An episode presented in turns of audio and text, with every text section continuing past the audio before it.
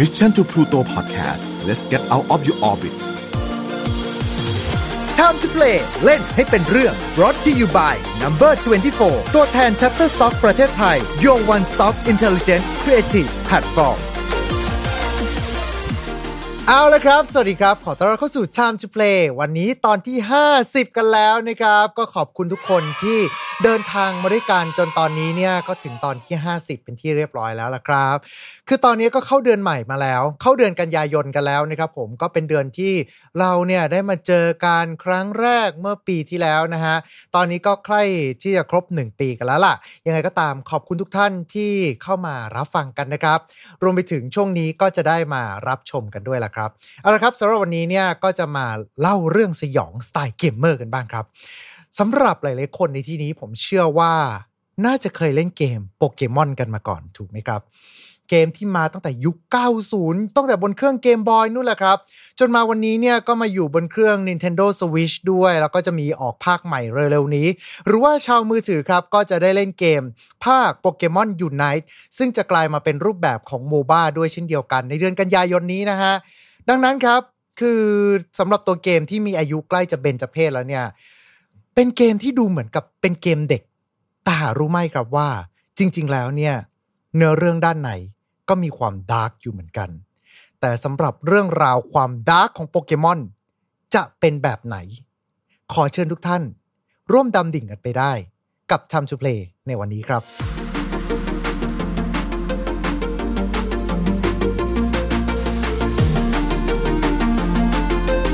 เอาละครับแล้วสำหรับวันนี้นะฮะเราก็จะรวบรวมมาเป็น 10 โปเกมอนที่รู้สึกได้ว่ามีประวัติที่สยองมากเลยนะครับ เพราะว่าเวลาเราพูดถึงโปเกมอนเนี่ยหลายๆคนก็จะนึกถึงอย่างเจ้าพิกาชูดูน่ารักน่ารักกันใช่ไหมล่ะครับ แต่ถ้าเกิดว่าเราไปอ่านในโปเกเด็กซ์หรือว่าสารานุกรมของโปเกมอนเนี่ยก็จะพบว่าบางตัวเนี่ยประวัติดูแล้วรู้สึกได้เลยนะครับว่า ดูมีความสยดสยองมาก ผมก็เลยรวบรวมมานะครับ กับ 10 โปเกมอน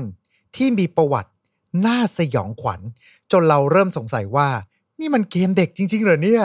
มาเริ่มกันตัวแรกเลยนะครับ กับเจ้าเก่งก้าครับ เป็นโปเกมอนธาตุผีแล้วก็ธาตุพิษนะฮะ มาตั้งแต่เจนหนึ่งกันแล้ว มาเป็นเต้าอ้วนดูน่ารักน่ารัก มาพร้อมกับรอยยิ้มที่แบบว่าดูกวนๆเราก็คงจะไม่ได้คิดอะไรมากใช่ไหมครับ แต่ว่าถ้าเกิดว่าในหลายๆเกมหลายๆภาคจำได้ว่าเจ้า Gengar นี้ก็เป็นตัวระดับ meta เหมือนกันนะฮะ โดยเฉพาะเกม Pokémon Unite นี่ ตอนที่เปิดมาใหม่ๆ นี่โอ้โห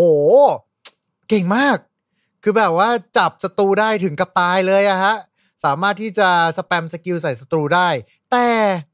ถ้าเกิดว่าเราอ่านใน Pokédex ของมันดีๆ เราจะพบว่ามันมีอะไรที่มากกว่ารอยยิ้มที่ดูกลวนๆนั้นนะครับ ความน่ากลัวของเจ้าเก่งก้านะครับ มันมาตั้งแต่ภาคหนึ่งแล้วล่ะฮะ ถ้าเกิดว่าดูในโปเกเด็กซ์เนี่ยเขาจะมีคำอธิบายว่าเจ้าเก่งก้าเนี่ยชอบแกล้งคนอื่น ด้วยการไปสวมอยู่ในเงาของคนอื่นเขา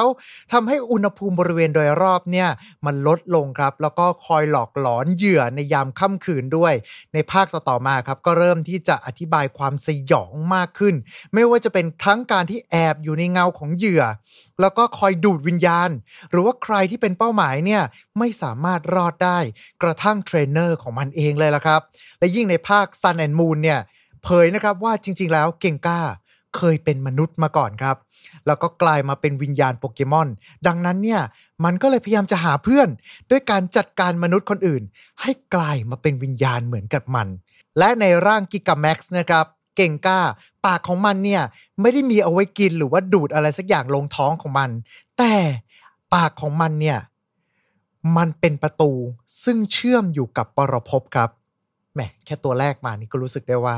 เราคงจะมีมุมมองกับเต้าอ้วนตัวนี้ ในมุมมองที่แตกต่างออกไปจากเดิมนะครับ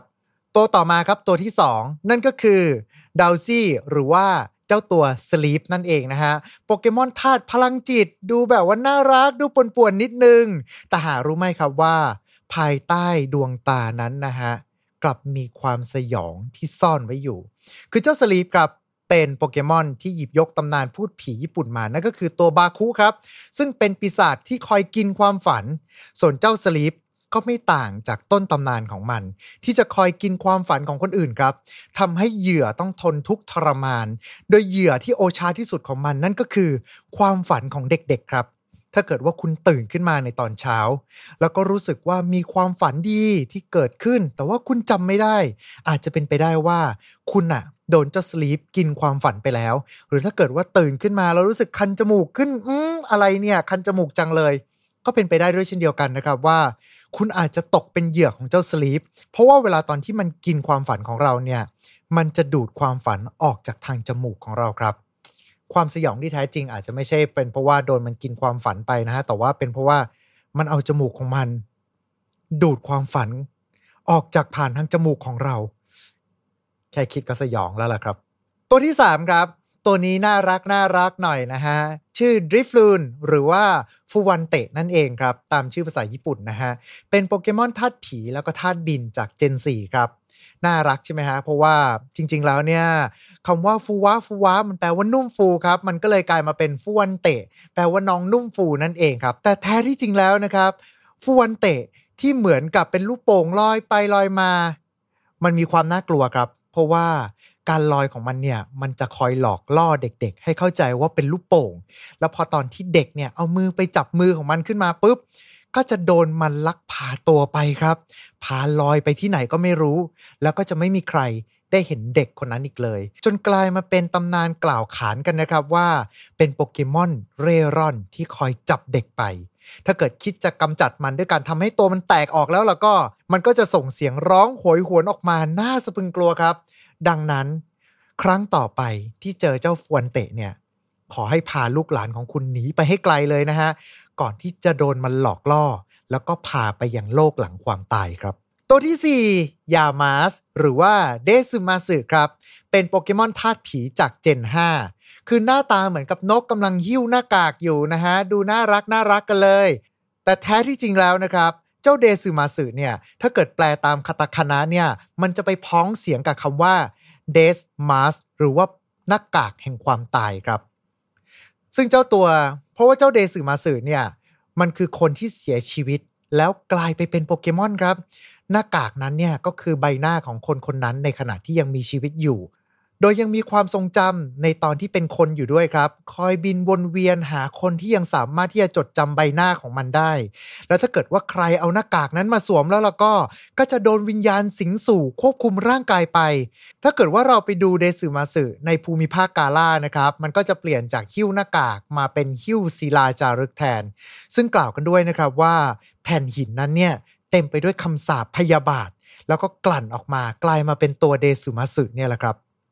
ตัวต่อไปครับ นั่นก็คือ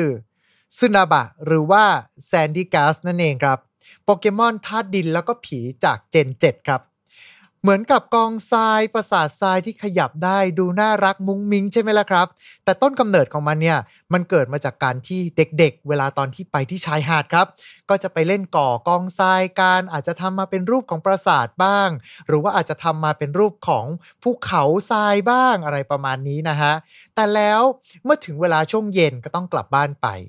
แต่ปราสาททรายยังคงอยู่ตรงนั้น ก็เลยทำให้ปราสาททรายเนี่ย รู้สึกพยาบาทที่โดนทิ้งครับ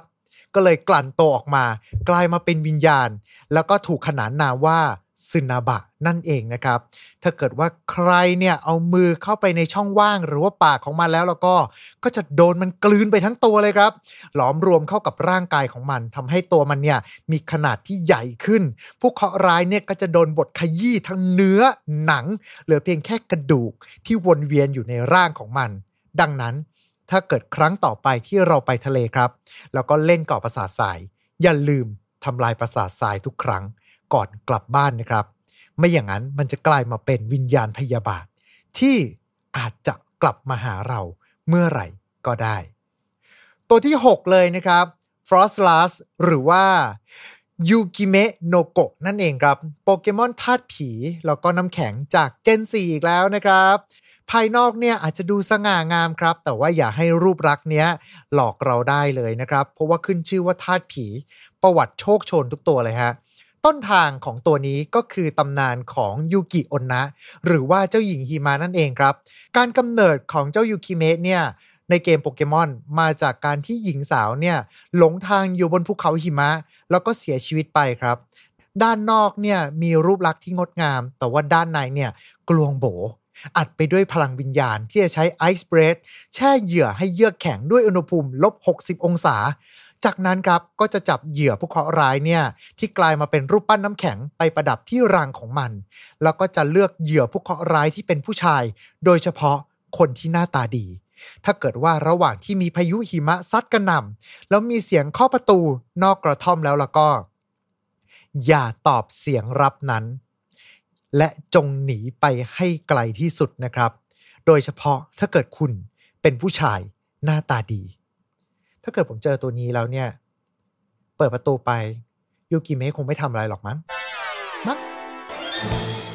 ตัวที่ 7 ครับ นั่นก็คือแฟนทัมหรือว่าโบคุเรนั่นเองนะครับ เป็นโปเกมอนธาตุผีแล้วก็ธาตุพืชจากเจน 6 ครับ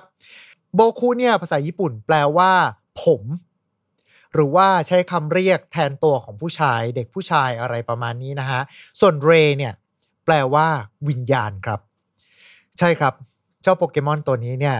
กำเนิดขึ้นจากวิญญาณของเด็กที่หายสาบสูญไปในป่า แล้วก็เสียชีวิตโดยไม่มีใครพบเห็น ซากที่เน่าเปื่อยครับ กลายมาเป็นอาหารให้กับรากไม้ในป่านั้น จนกลั่นออกมาเป็นวิญญาณของเจ้าโปเกมอนตัวนี้แหละครับ ด้วยเสียงที่เหมือนกับเด็กของมันเนี่ย จะค่อยๆ ล่อลวงผู้เคราะห์ร้ายที่หลงป่าอยู่ให้ตามมันไป ลึกเข้าไปในป่าเรื่อยๆ จนไม่สามารถหาทางออกมาได้ เพียงเพราะว่ามันต้องการให้คนที่อยู่ตรงนั้น กลายมาเป็นวิญญาณเหมือนกับมันนั่นเองครับ ต่อไปกันเลยนะครับ ตัวที่ 8 ชื่อว่านิฮิเลโกหรือว่าอูซิรอยนั่นเองครับ เป็นโปเกมอนธาตุหินแล้วก็พิษจากเจน 7 ครับ มาตรงนี้ไม่ใช่ธาตุผีแล้วฮะ ก็อาจจะรู้สึกได้ว่า เออ ก็คงจะไม่มีประวัติอะไรโชคชนเท่าไหร่มั้ง ผิดครับ ตัวนี้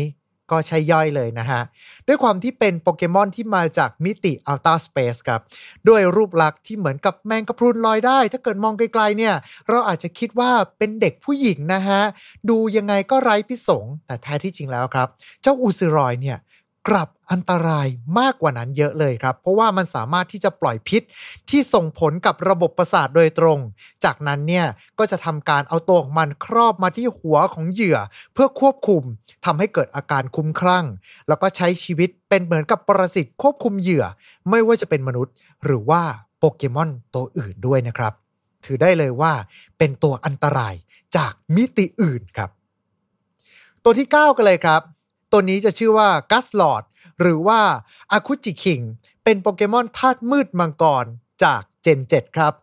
แน่นอนฮะว่าในเมื่อพูดถึงเจน 7 แล้วเนี่ย ก็จะต้องพูดถึงเรื่องของโปเกมอนต่างมิติ ตัวนี้ก็เหมือนกันนะครับ เป็นโปเกมอนระดับ Ultra Beast ครับ ใช้ชื่อรหัสว่า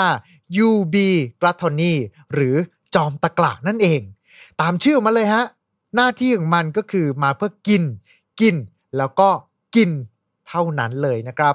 สามารถยัดทุกอย่างเข้าปากได้ที่เหมือนกับเครื่องบดเนื้อของมัน กลืนกินทุกอย่างตั้งแต่ต้นไม้ บ้านเรือน ถือได้ว่าเป็นอีกหนึ่งโปเกมอนที่อันตรายร้ายแรงมากที่สุด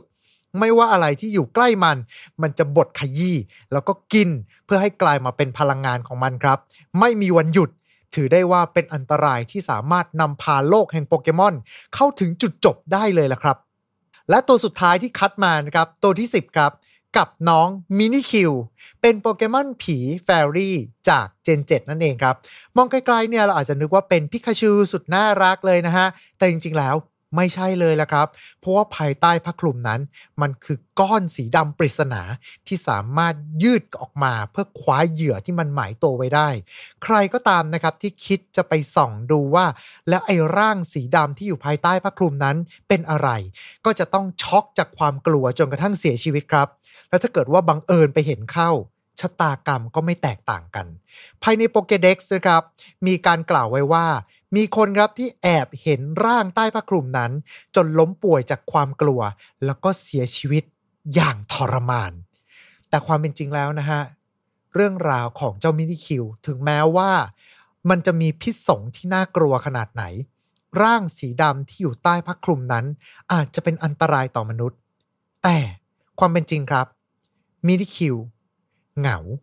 และอยากมีเพื่อนมากเลยนะครับ ไม่ได้มีเจตนาที่อยากจะทำร้ายใครเลย ด้วยรูปลักษณ์ที่น่ากลัวมัน เลยไม่มีใครที่จะกล้าเข้าใกล้ มันจึงพยายามทำผ้าคลุมของมันครับ ให้ออกมาเหมือนกับเจ้าพิกาชูที่ทุกคนต่างหลงรัก แท้ที่จริงแล้ว มันต้องการแค่เพื่อนเท่านั้นแหละครับ ดังนั้นถ้าเกิดคราวหน้าที่เราเจอมินิคิวอย่าหวาดกลัวครับ มอบความรักและไมตรีให้กับมัน ขอแค่ว่า อย่าไปแอบดูแล้วกันนะฮะว่า ร่างสีดำๆที่อยู่ใต้ผ้าคลุมนั้นเนี่ย หน้าตายังไงกันแน่ ไม่งั้นแล้วแล้วก็ชะตากรรมของคุณ อาจจะจบไม่สวยครับ และนี่ก็คือ 10 เรื่องราวสยองจากโปเกมอนของเรา ในวันนี้นะครับ ถ้าเกิดว่าใครที่จะเล่นโปเกมอนไม่ว่าจะเป็นทั้งภาคใด ๆ ก็ตามเจนหนึ่งมาจนกระทั่งถึงตัวล่าสุดนะฮะ ก็สามารถที่จะลองเข้าไปอ่านในโปเกเด็กซ์กันดี ๆ ได้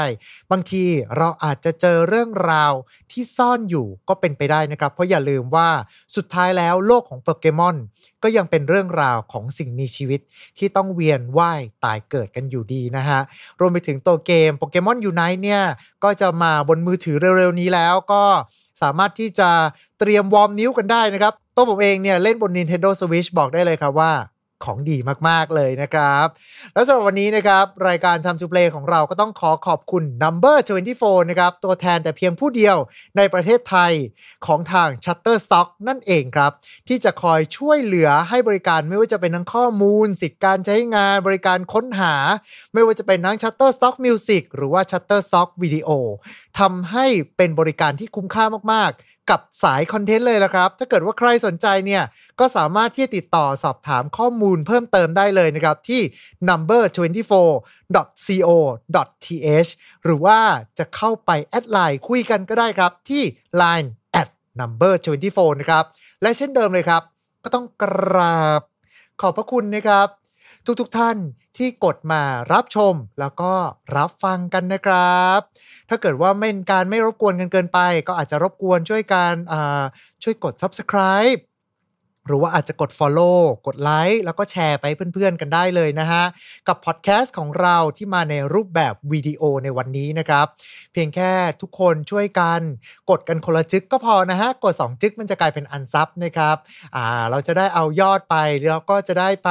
ขายสปอนเซอร์เพิ่มเติมนะฮะจะได้มี content ดีๆ ให้กับทุกๆท่านเนี่ยได้มารับฟังกันอีกครั้งหนึ่งนะครับ คือมายุคนี้แล้วผมว่าเราขายกันตรงๆเนี่ยแหละ คือถ้าเกิดจะบอกว่าอ๋อนี่มันดีมากเลยแล้วก็เออเราไม่ได้โฆษณานะ แต่โชว์โลโก้หลาผมว่ามันก็ดูแปลกๆไปนิดนึงอะเราขายกันตรงๆ ถ้าอะไรดีเราก็บอกกัน ถ้าอะไรไม่ดีเราก็จะไม่ไม่รับสปอน ประมาณนี้นะครับผมยังก็ตามขอบพระคุณทุกท่านมากเลยนะครับ แล้วเอาไว้เจอกันใหม่โอกาสหน้ากับรายการชามชูเพลเล่นให้เป็นเรื่อง กับผมนายโปรจิครับ วันนี้ขอบคุณแล้วก็ สวัสดีครับ Time to play เล่นให้เป็นเรื่อง Presented by Number 24 ตัวแทน Shutterstock ประเทศไทย